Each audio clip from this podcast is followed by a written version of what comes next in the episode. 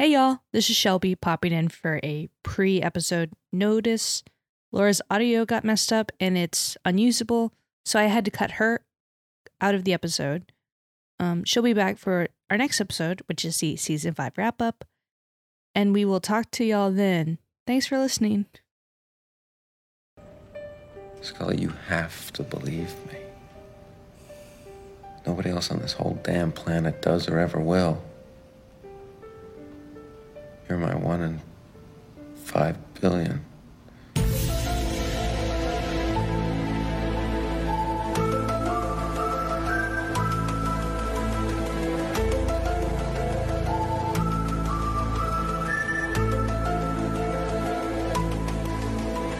Hello, and welcome to Condensed Truth, the Essential X Files podcast. I'm your host, Shelby, and we have a returning guest, Zoe. Welcome back, Zoe. Thank you for having me. It's fun to be back. yes. Uh, I brought you back for another Vince one because you did. He like co-wrote uh Leonard Betts with a bunch of people last, uh, with a few people. I don't remember. Anyway, sorry. First of all, I'm sick. I'm sorry. I, every time I leave my biome, I get sick. So you know, it is what it is. It's the season. Yeah, that too. Today we are talking season 5, episode 19, the penultimate episode, Folie à Deux. It's French for A Shared by Two. it aired May 10th, 1998. It was written by Vince Gilligan and directed by Kim Manners. And the plot is Mulder and Scully get called out to Illinois to do a threat assessment for a call center where the threat has quote, supernatural elements, according to Skinner. Mulder goes off to do it in a foul mood and ends up being convinced that the man, Gary Lambert, was right. He begins to lose it, and Scully tries to help him as much as she can. And we open on a call center, and the guy playing Gary, his name is Brian Markinson. He was in Mad Men, which is where I recognize him but he has that face. He has character actor face. He's been in a lot of stuff. He's like the one guy in this episode I didn't recognize. but then saying that a lot of the other people I recognized, I was like medically looking them up, like, where do I know them from? And I just didn't know them. They just had that kind of face as well. So it's really hard to actually know who I know. Yeah, yeah. This is like the one guy I was like, I've seen him in something. But the guy who plays Greg Pincus kind of has uh that face too, but I don't know where he's from. So I I didn't look. I up. looked him up, and the thing I think he was in an episode of ER, but I mean, who wasn't in this you know time period? So, and I don't. yeah. It's like an early episode that I've not seen as much as I have some of the later ones. So I didn't particularly remember his character from that. But what I did remember him from, which I looked up, was um, he's in an episode of Friends, and it's the episode where Joey ends up buying the boat at the charity auction, and then he tries to sell. I don't know how much you guys are friends, uh, fans, but um, he tries to like sell the boat on to like somebody else.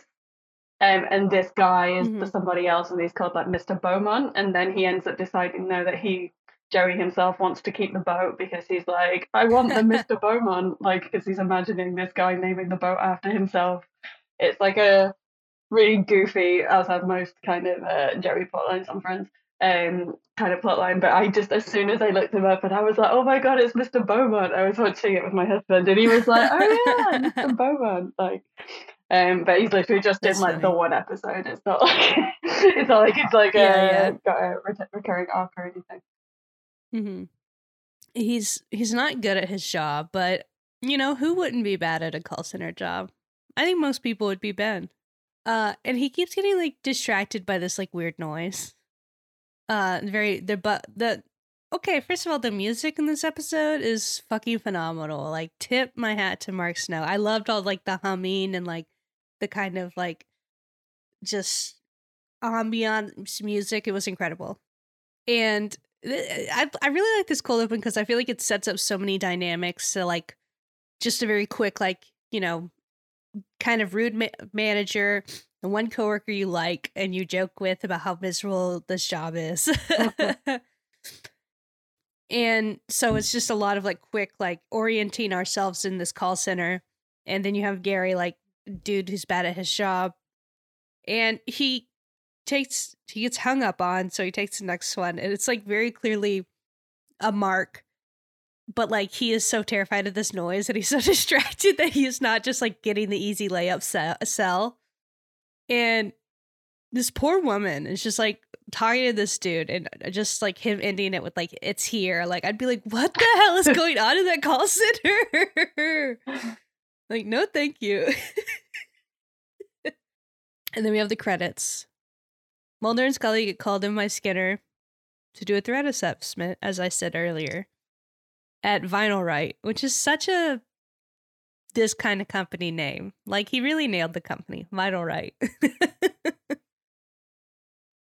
Yeah, when they were talking about vinyl at first, I was like, "Ooh, cool," and then was like, "Oh wait, no, we're not talking that kind of vinyl." I also just love the the FBI getting called. It's like, oh, they do vinyl sighting. Okay, unimportant. yeah, I actually thought they were going to be like more leaning into something to do it because they gave us quite an in depth description of like what the vinyl product was, and so I thought, was it going to be one of these kind of like polymer monsters or something that we were like looking out for. and then was like, oh wait, no, that's this just completely irrelevant. Yeah, that is a very Doctor Yeah, like the, that's like the plot of Rose, like the first the episode ever. Yeah, it's like yeah, the plastic monsters. I know this because I'm deep in my Doctor Who rewatch.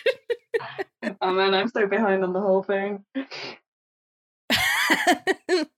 y- y'all just pop in for the the new one coming up this year. You know, I'll explain the rest. You, I'll explain the um timeless child to y'all begrudgingly, but.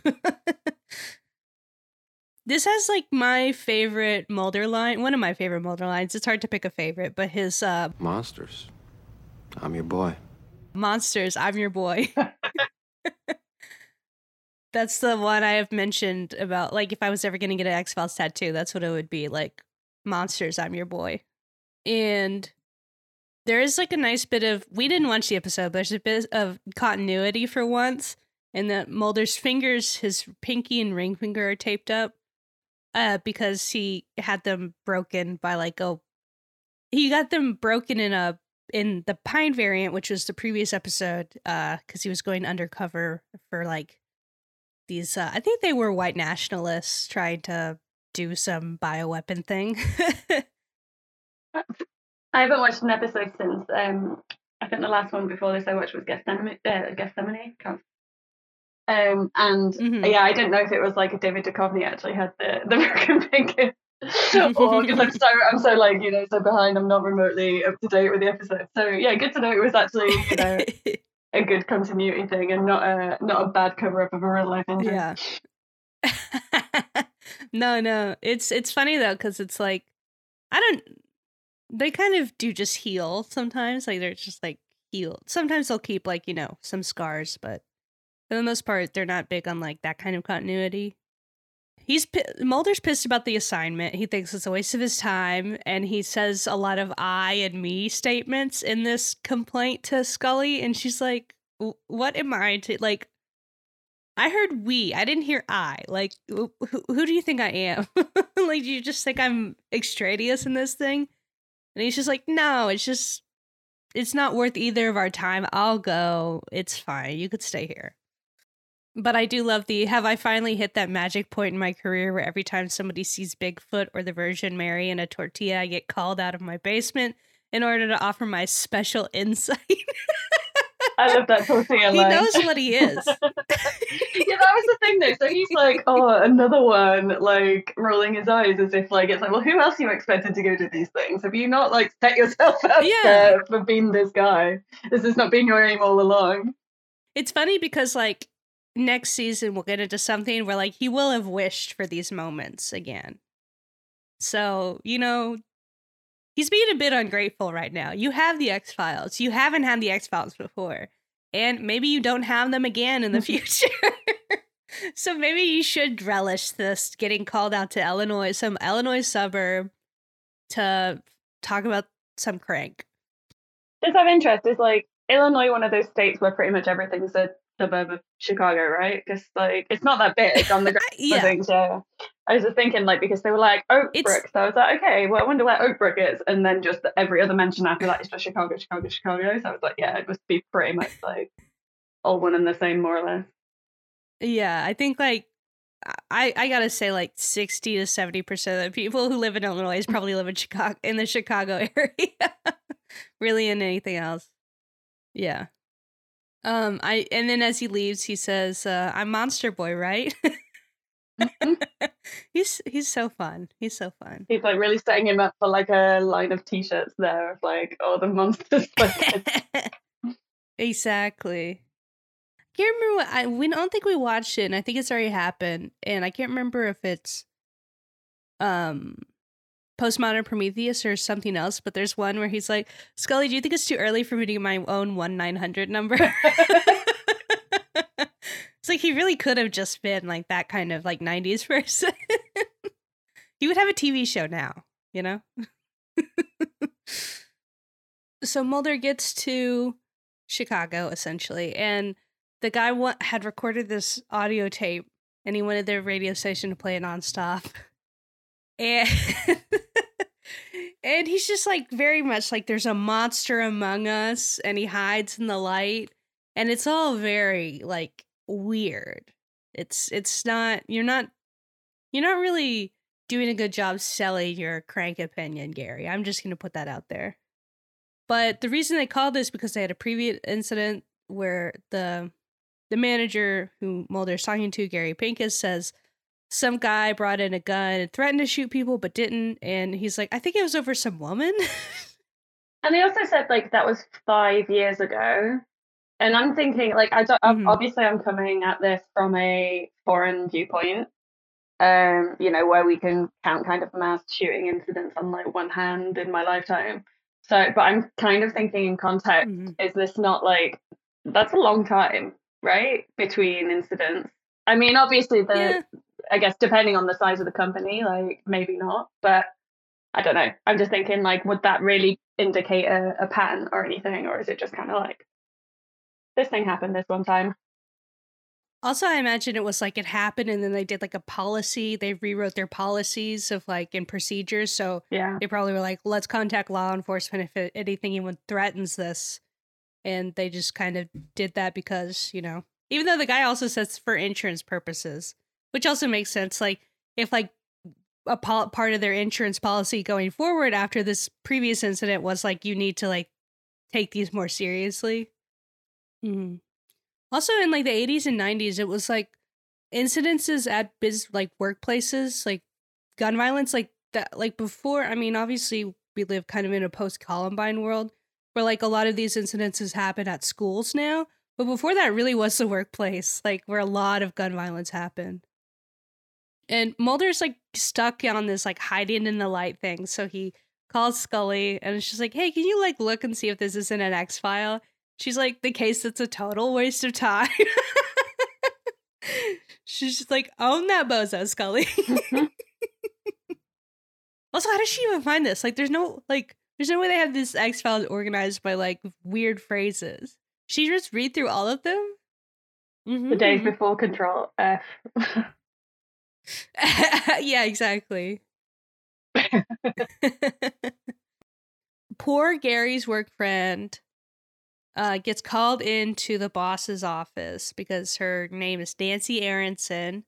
I don't have that trouble because my name does not start at the beginning of the alphabet. My last name does not start at the beginning of the alphabet. If y'all are trying to keep track, and so it's just like first one, like she didn't stand a chance. Aronson, AA, like girl, you're a goner. it reminded me of um I don't know if you guys have seen Hot Fuzz, but um that yeah, so there's like um these two detectives that just like don't ever believe that any crime could ever be happening in this town. And so when um when like Simon Pegg's character's coming to them saying like, Oh, we need to like report this as a crime or whatever.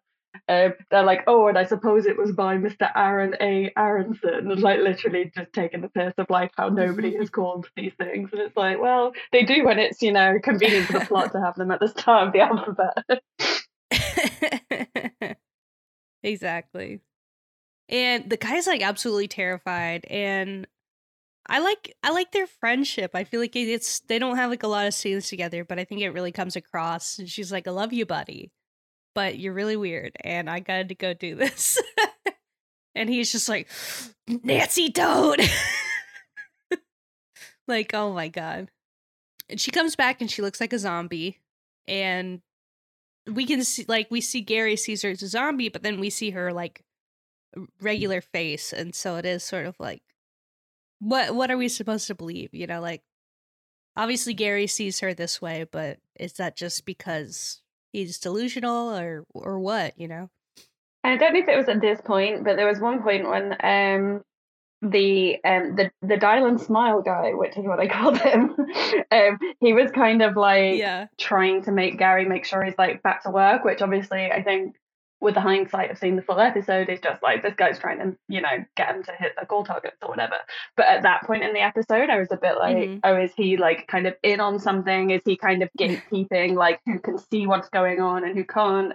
Um, but it turns out that yeah, yeah, that was kind of I don't know. Maybe there was an element of that, but I think it was much more him pushing them towards like go and do your sales as opposed to like don't look what's going on elsewhere. Yeah, like a like a enabler willfully not noticing what's mm-hmm. happening. Mm-hmm. Scully calls Mulder back and says there was another incident at a church in Lakeland, Florida, uh, and that the Reverend brought guns and started shooting people. And and Mulder's at the risk of you telling me I told you so. I think you should get down here and help me. And of course, she's got to hit him with that "I told you so." Love that scene. They're so cute together. He like kind of smiles too, like after she says, "I told you so." She's like, he's like, "Yeah, I did deserve that, and also thank you."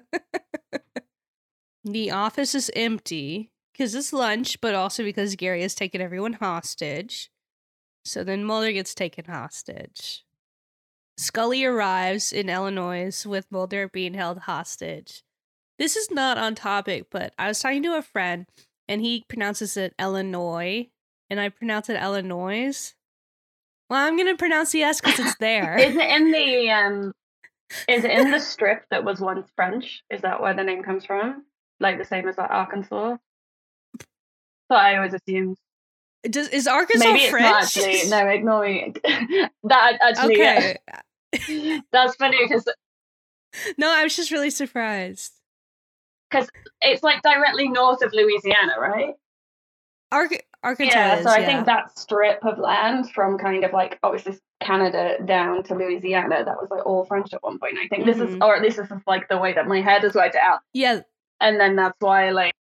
No, yeah, Louisiana Purchase. It was like Louisiana all the way up to like part of the West. Yeah. So you get like more of the French place names in that kind of strip. And then you've got like, oh, what's that place in Michigan? Mm-hmm. Saint Marie. I don't know how you guys pronounce it. I only know it because it's on the Ticket to Ride board game. it's like right at the top. Oh, okay. um, but yeah, there's like I was like, that's a random French place name to have like in the middle of like Michigan. I think it's all like that strip of land that was once French. Yeah. I think Wisconsin has like a lot of French names, but they butcher the hell out of them. Well, that's the funny thing as well. So, like when I said Arkansas, like I used to work in France with a guy from Arkansas, and he was always like driven insane by the fact that they actually say Arkansas like they pronounce all the S's. and he was like, why? He was like, this is the one place I thought they wouldn't. yeah, I'm gonna continue to call it Illinois. Um, yeah, maybe it's just because I always think of that Sufjan come on and bring the Illinois. Have that on a t-shirt. Or whatever that album's called. so Scully arrives in Illinois. and Mulder is captive, and we meet. We have our uh, cop friend from Pusher back. He's he's in a lot of episodes. He's part of their like Vancouver crew that they call on frequently. Hold on, let me get his name. Let me give him a shout out. Oh. Roger Cross. Thank you, Roger Cross. I love seeing him. He's fun. He's like a really deep voice. It's really impressive. We are in VinylRite, and he Gary has separated some of the workers from the others so there's the ones near Pincus. There's three of them. And then there's like a semicircle with everybody else, and then people barricading the door. And he doesn't think that people near the boss are actual people because he, they have been turned into zombies by Greg Pincus, according to him and according to the show. And according to the alphabet. yes, according yes. And I'm like, this episode, I don't know if he meant to make it Marxist, but this is like kind of Marxist, you know? Because like zombies are like a very like mar like have like a Marxist reading too. You know, you have someone taking away your individuality. Yeah. Uh taking away your individuality. And so you have the boss and just trying to like do his they're doing his bidding and stuff. And, and Gary's like the only one who sees it. He's trying to explain via he even has an AK, you know. it's like a Russian gun. And he's trying to like not very well explain this to his fellow coworkers about how he just wants you to work, work, work. He wants to turn you into mindless drones. But he's pointing a gun at them, so it's not exactly. working. he would have a point if he just put the gun down. yeah. He, he needs an Excel sheet. He needs to meet each employee one on one, rank them one to five, how likely they are to unionize. Yes. Instead, he's just like, I gotta stop him turning y'all into zombies right this damn minute. And he does kind of have a point, right? But also, yeah, I don't, I understand why your point is not being come across. and Mulder's going into FBI mode, so he's just like, why should we be afraid of Mr. Pincus, Gary? And Gary's like, why are you here? Uh, and it's like, I'm applying for a job and him laughing to him is very funny. He's like, "You picked the wrong place." And he's like, "I have gathered that by this point." Where he's like, "What's your name?" And he's like, he just says Mulder again, and I'm just thinking, is he going to put him over there with all the like, you know, J to Z people? Like, like no, you you haven't been turned into a zombie yet. yeah, exactly. And Gary says, uh, Pincus has clouded everyone's mind. He's a monster, but no one can see it except for him. And Mulder's like slowly try every time Gary turns around, slowly trying to get his gun ready. Um, but unfortunately, the people outside have different ideas of what should be happening. And so I love like the, them climbing on the roof and then like running from Gary's gunshots and the guy just like swan dives onto the like uh ladder the uh, fire department ladder was so funny to me. Was this before or after um, like Scully was like, don't call him or something? Like I thought they must have been like mm-hmm. concerned still at that point about a mobile phone being used to to rig something. Yeah. And then after the gunfire, they're like, we don't really have a choice. We have to call yeah. him. And right as Mulder is ready to, you know, get his gun on Gary, the phone rings and ruins his shot. And he does get pips, pistol whipped by Gary. Um, so you know, this is what Mulder. This is what happens when you're um, you're you serve as like the armed guard of capital. You know, the state has a monopoly on violence, is what Gary's saying in this moment, but not verbally. it's like, where's your monopoly now, bitch? And one of the non people, according to Gary, like goes to try to stop him and he kills him, uh, Mark Backus. Uh, they, I guess they like this seems like a big place, but apparently their only alphabet is like A. They only have one person with A, and then they have to go B immediately. And Gary continues his demand of he needs to get his message out and he wants to be put on TV, or he'll start killing actual people. And Scully's like, okay, let's put them on TV. but it's only like closed circuit, so they're not actually going to broadcast this man with a gun talking about how evil his boss is. They would never do that.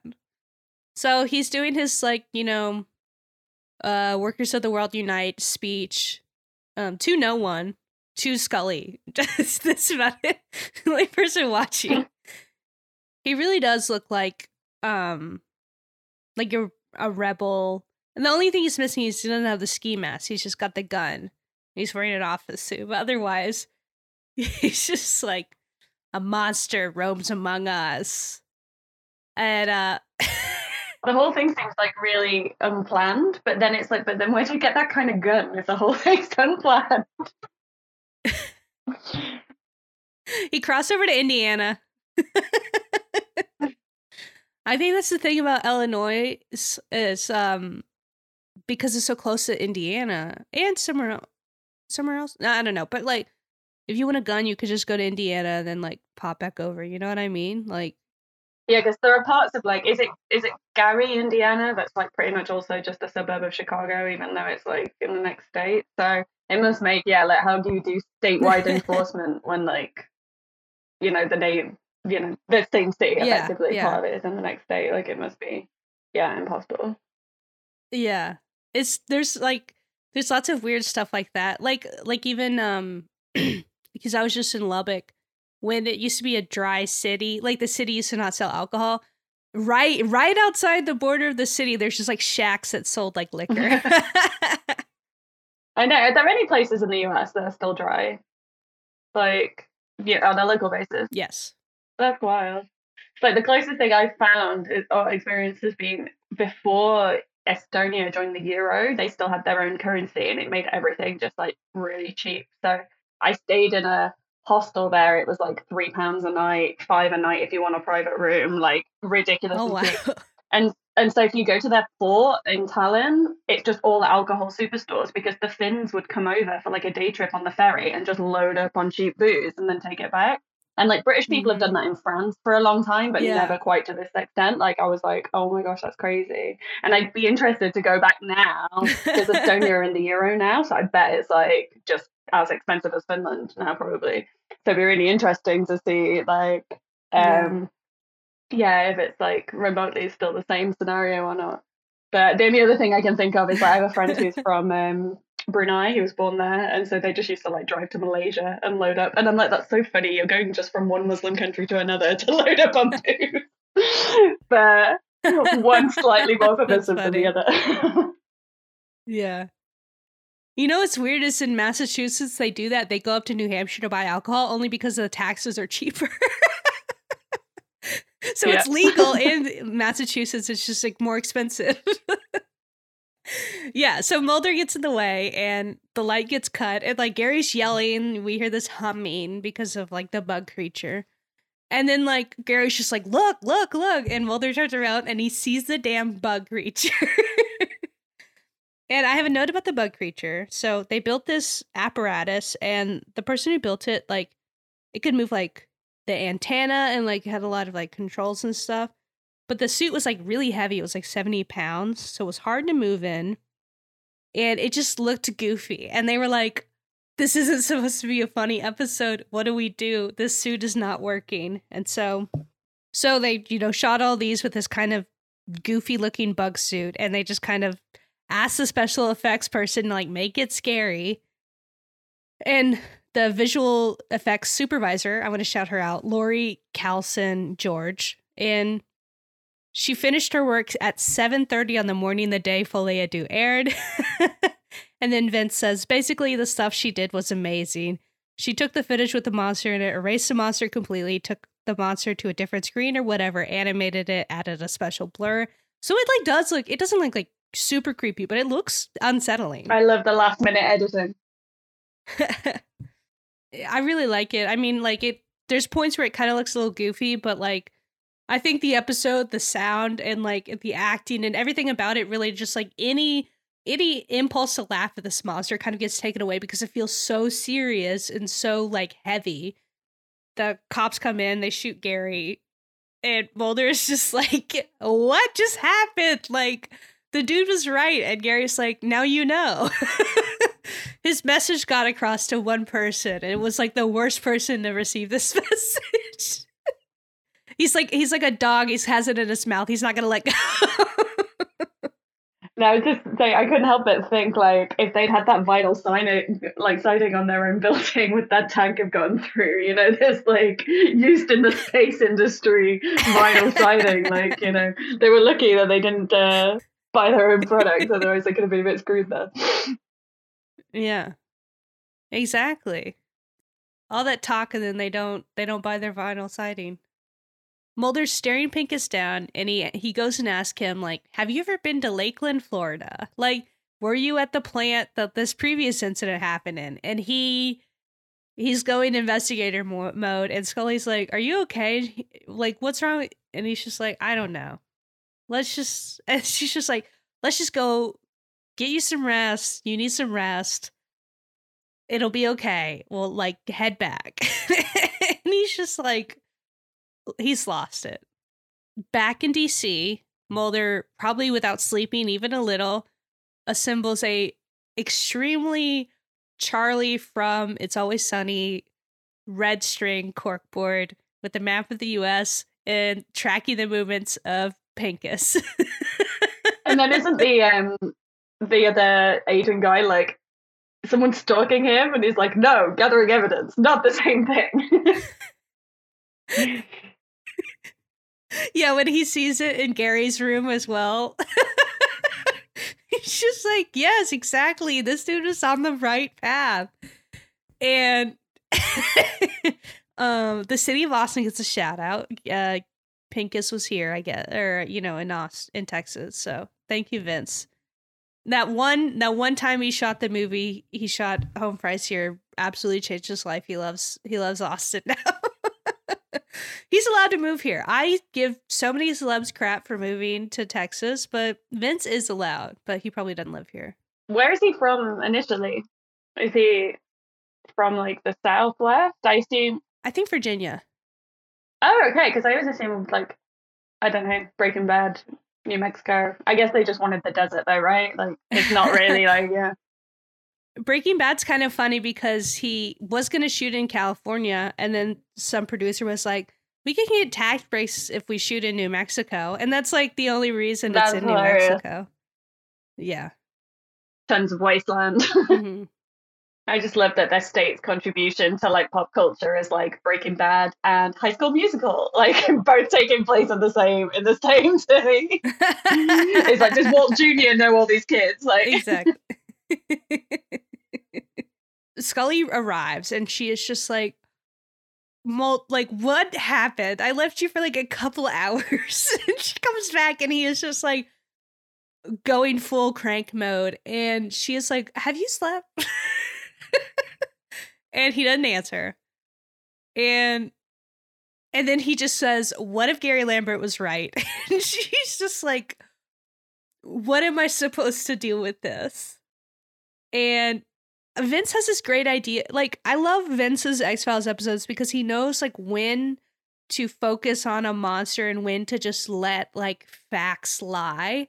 And so we don't get too much of like why is he a bug monster? There's like no explanation of like how he's a bug monster or anything.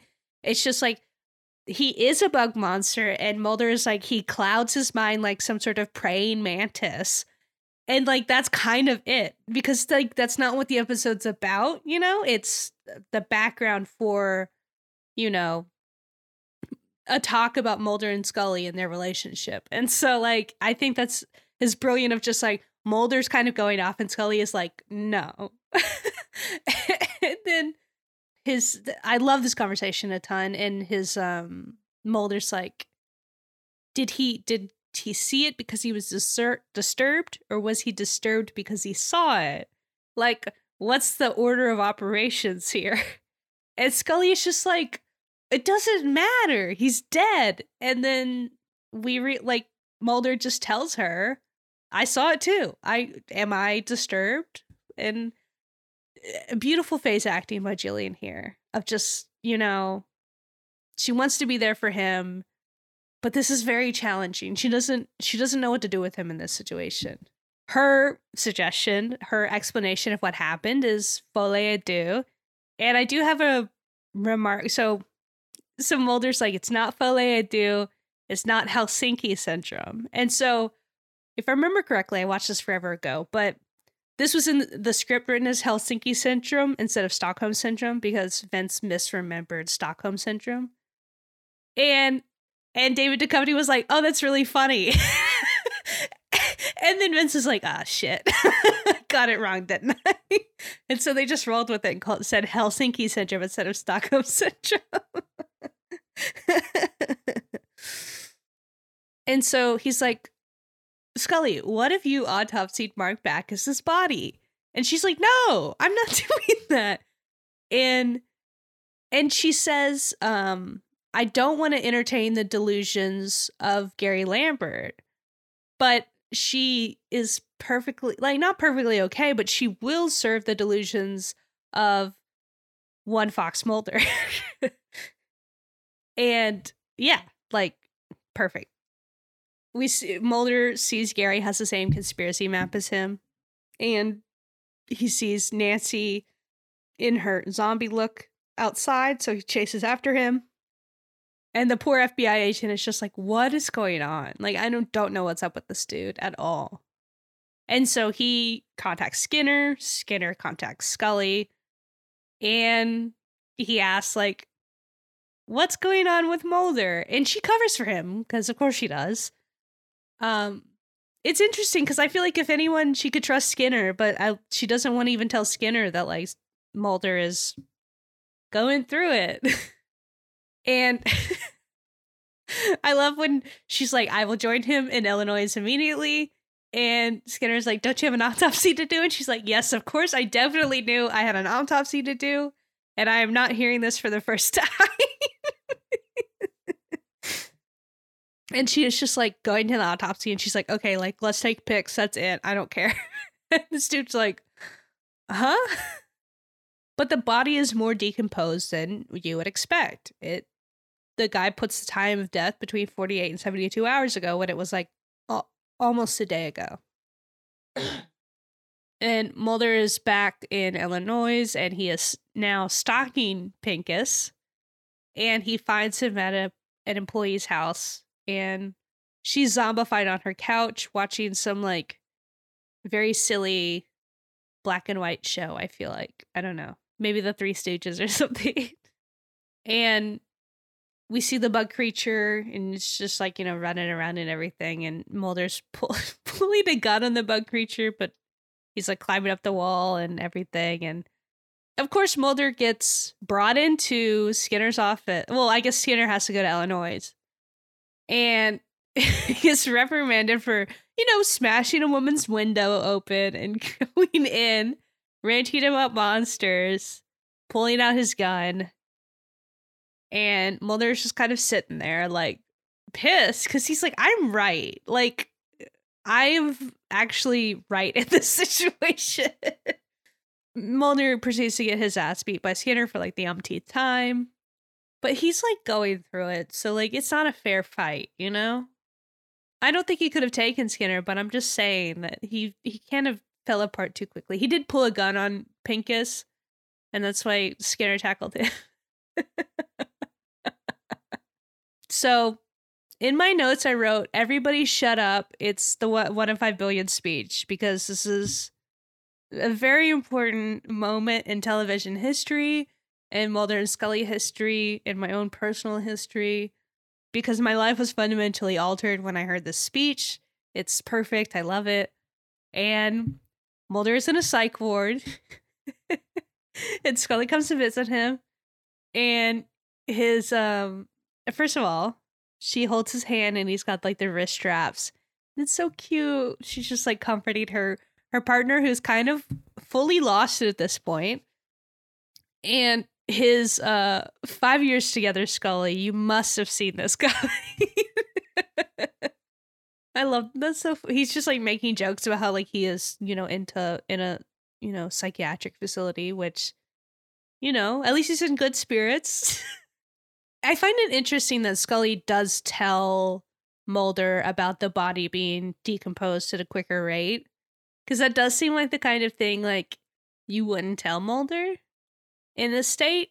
But like she was like, I can't lie to him. You know what I mean? Like it's still important to me to tell him that there is some evidence supporting his like bonkers theory. So she's kind of feeding into that delusion, but she does kind of respect him enough to at least tell him that, you know? This is what I still don't really get about her, like in terms of what are we now, five years into this job? And yeah, it's still like, oh, my professional, you know, medical opinion over any other evidence that's come before me. And yeah, clearly there's some part of her that's like, this can't all be delusion, mm-hmm. but she mm-hmm. just keeps putting that kind of same medical head on, like, no, this must be delusion. Like, but she can't help herself from kind of feeding into it. So I'm just kind of like, come on. exactly. Like she's so fascinating as a character because she does get labeled as like this non-believer, which she is, but like she does like she does see there is something bigger going on frequently, but it's it it kind of feels like a comfort thing for her more than it is like a a uh, strong-willed, boneheaded kind of thing. You know, it is just or not boneheaded, thick-skulled. I don't know whatever I'm trying to say, but uh, yeah. he tells her like you have to be willing to see Scully, and she's like resistant, and he's like, no, there's there's no one on this earth that will believe me except you. You are my one in five billion, which now it'd be one in eight billion, but you know. And it's just like, Vince, you're so right. It's the soulmateism of it all. It is, they are perfect for each other. They validate each other in ways that no one else can. They complete each other in a way that is just impossible. And it's, it's beautiful and it really captures what is so good about this show and it, i just love it so much and you know vince and i are on the same wavelength in this regard and also, One in Five Billion is the name of one of my Mulder and Scully playlists because it has to be, you know? And he asked her again, like, just look, he did something to the back of their necks. Can you just go look at the back of Mark Backus's neck? And she does because of course she does. like, of course, this is what she does. She, this is her, her guy, her man, her partner, her soulmate. And she indulges his delusions in a way that she would never indulge anybody else's delusions, but she trusts this man, and so she does. And she sees, sees the little bite, the little three prong bite. Mulder is trying to get the nurse to take him out of his wrist straps because he's like, I'm actually very normal. You don't understand. Uh, I need to protect myself from a bug monster. And she's like, No, I'm not doing that. And he sees shadows at the window, but they're three stories up and there are trees. It's definitely a bug. We saw the bug. But now the nurse opens the window and we see kind of focus on her neck. So she has been infected by the bug creature as well. Very convenient for the bug creature. You know, just the bug is back, crawling on the ceiling in its little shuffle. and the nurse has a has a Canadian accent, which will probably be like one of our last Canadian accents. I think we're gonna have one more episode in Vancouver eventually, but this is gonna be our last episode we talk about in Vancouver because the movie was shot in LA as well. So I'm enjoying this last accent, you know, Mulder. I don't, I can't do how they do Mulder, but they say Mulder weird. But then Scully sees it with the nurse. She just like it's kind of crazy that Scully sees the nurse zombie yeah, she's like, no, there's something not right here. It's like I'm a doctor, I'm his partner, I'm law enforcement, and like none of those things like Trump hospital policy. yeah. And she has this like look of like confusion and and like Scully's just like she will never verbalize the kind of su- like she will never confirm nor de- like what she sees. So we know she sees it, but then it quickly gets shuffled to the back of her head and she's like okay whatever. Like i just know mulder's in trouble and that's all that matters at this point. I don't care if like there is a bug monster.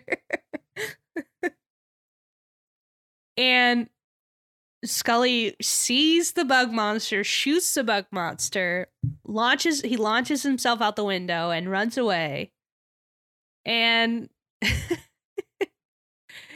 then we are in uh, Skinner's office, and Skinner's like, So you're telling me Mulder is like kind of right? And she's like, Yes, some people have disappeared. That's suspicious. And when Skinner says, Describe the intruder, and her face is like, just like, no. And she's like, It was dark.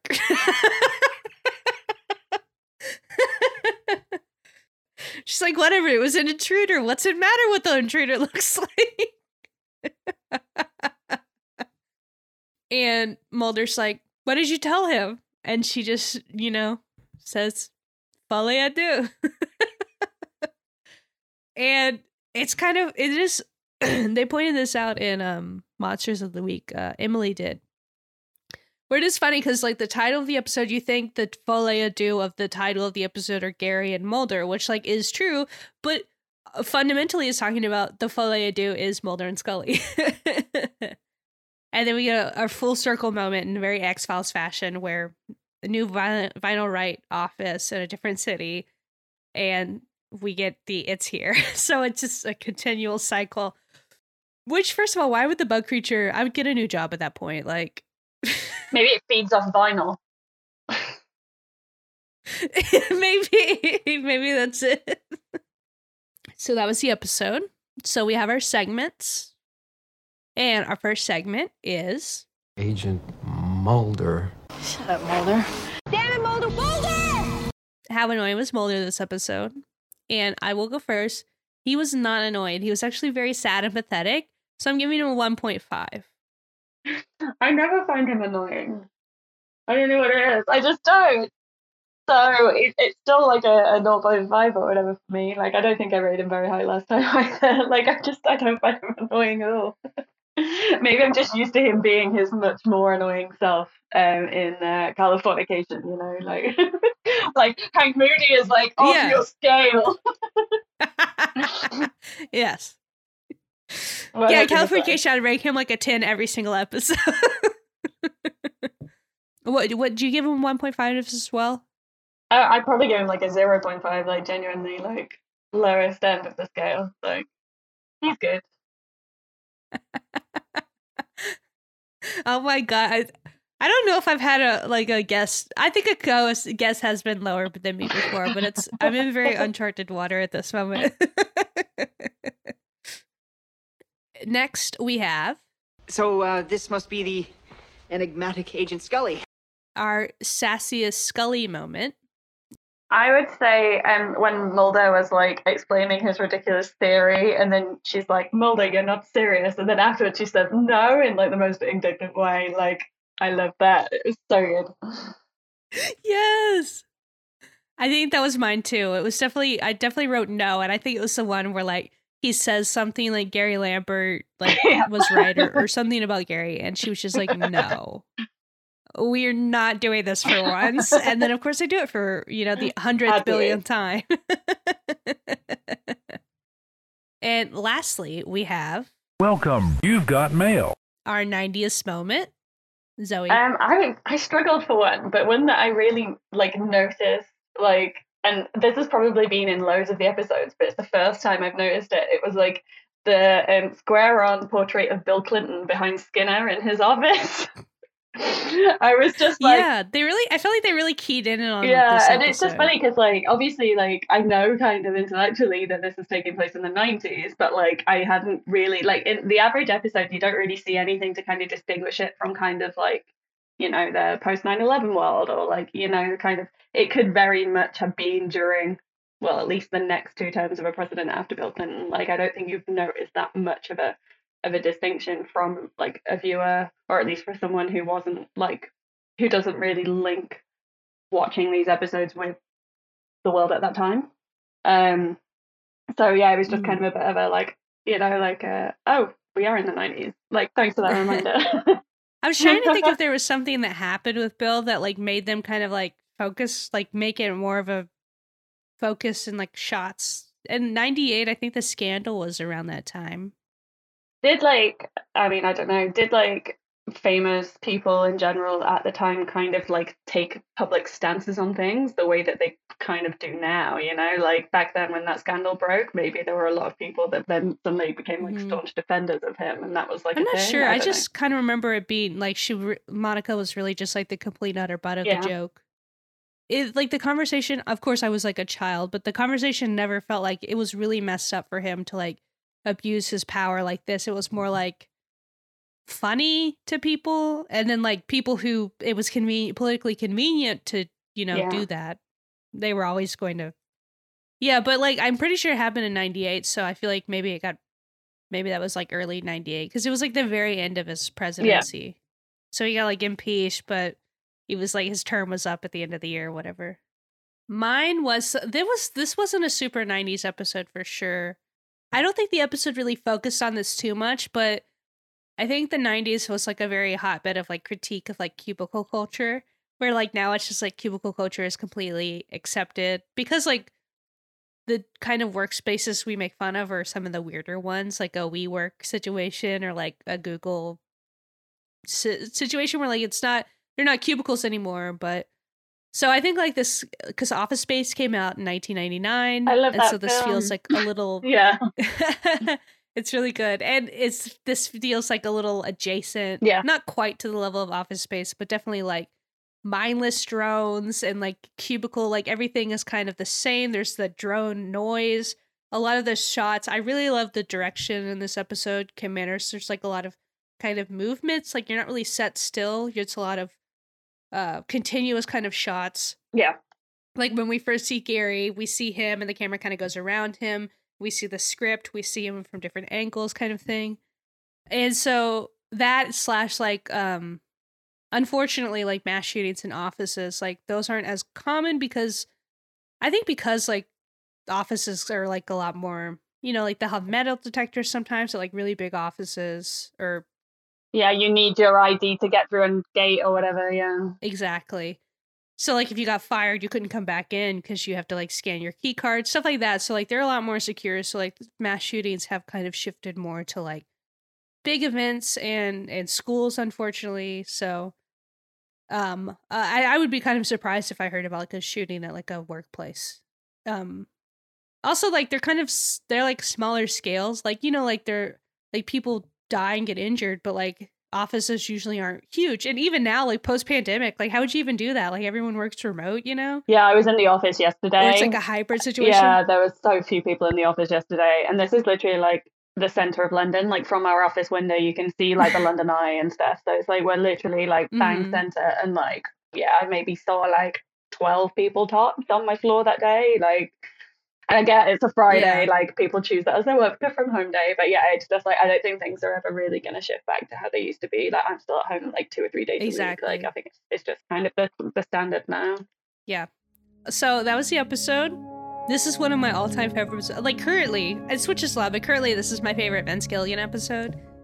I'm kind of obsessed with this episode because like it's it's sort of like a look at like how Mulder would be treated if he like didn't have if he was like any other person, right? Like he has a lot of things that keep him out of being sent to a psych ward because of his beliefs. Like you know, he's a wh- white man and he has you know high connections. He's an FBI agent.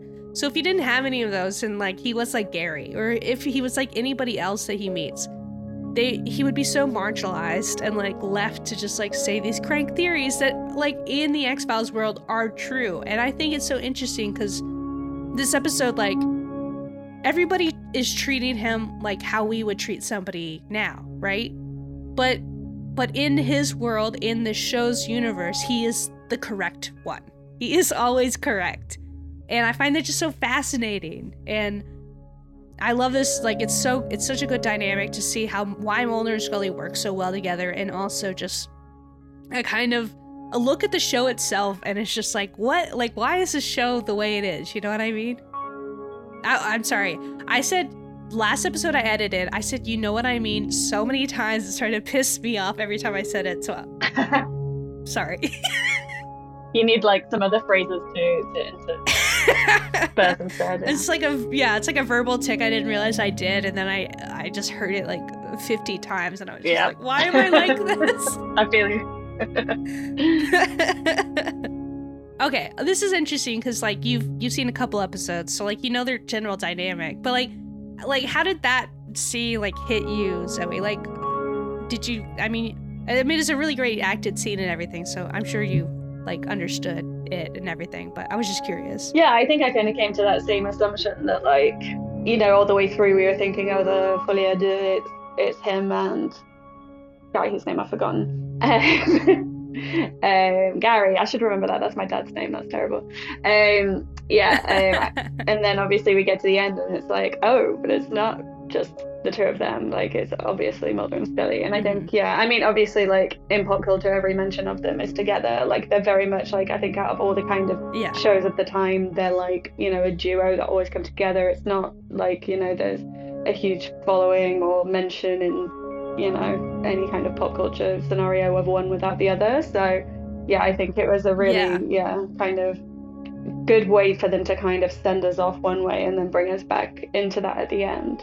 And I really enjoyed it. Mm. Yeah, I, I, I kind of like, obviously, I'm very like, eye roll at Scully a lot of the times, like, you know, all the stuff she sees, and yet, like, she never believes anything. So I'm kind of a bit like, ha, I got you. yeah, this is like as much as she'll she's willing to admit that like she does believe most of the stuff Mulder tells her. like eventually just she just has to make him work for it.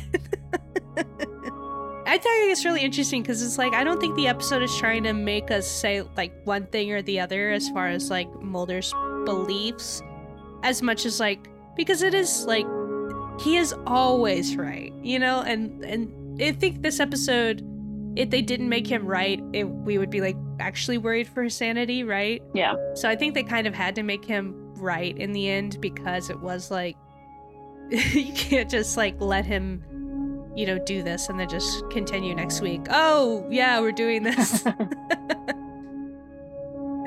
all good. He's brains all fixed like there's definitely an element of because I haven't watched an episode since Gethsemane. Like, in no way did I like come into this thinking like, oh, he may be dead. Like, never once did that ever cross my mind. But obviously, I know that they had like another two seasons, two movies, and a reboot come. So, um, but you know, it's just one of those things. Yeah, like, they love to be like, he's dead. Yeah, and I think they've kind of done the same thing here with like, you know, like, oh, like has it, you know, will he actually be like institutionalized? Like, is this something that we're at, is actually at risk of happening of happening? And mm-hmm. we're all mm-hmm. kind of like Mm, nah, I don't think so. yeah, like yeah. Scully is his connection to sanity. Like without Scully, like he would be, you know, just some crank in like a, a psych ward. And it's just yeah, I love it a lot. yeah. just that their relationship just like really gets me going. It's just such a beautiful like I feel like kind of conflicted on soulmateism. Like it's not my favorite, but I think when it's done well, it's like really good. And I think Mulder and Scully it is done really well. And it's done kind of with their like professional attributes as well. It's like, you know, where, where one lacks, the other can really like pick up on, you yeah. know, like the whole, yeah, they complement each other in that way. So that was the episode. And if you would like to email us, you can email us at condensedtruthpod at gmail.com. We did already record the bonus episode, but if you have a question, we could just record a little addendum. It's no big. And if you'd like to follow us, we are Condensed Truth on Twitter. Next time, we will be talking. Oh, we're we're doing our bonus episode next time, which we already recorded. I forgot. I'm like very out of sorts. So yeah, wrapping up season five and talking David Duchovny's feud with the city of Vancouver and we are kind of talking about uh, David and Gillian in general. Um, I will also, going forward, be briefly recapping the mythology we don't watch, just so people be caught up. So I briefly describe the end in that one as well. So I hope y'all join us for that, and thank you so much to Zoe for coming on. Do you have anything to plug? Thank you for having me. Um, not personally, no. Just if you live in the UK, everything's hitting the fan, so make sure you're registered to vote. Um, postal vote if you don't have ID, because they're trying to push that on us now. So yeah, make sure you're registered mm. for a postal vote if you don't have ID, especially young people because they accept the whole thing's a mess, but they're basically going to accept more like forms of ID for older people. So like an older person could use their bus pass, but a younger person can't. Like, oh, like weird.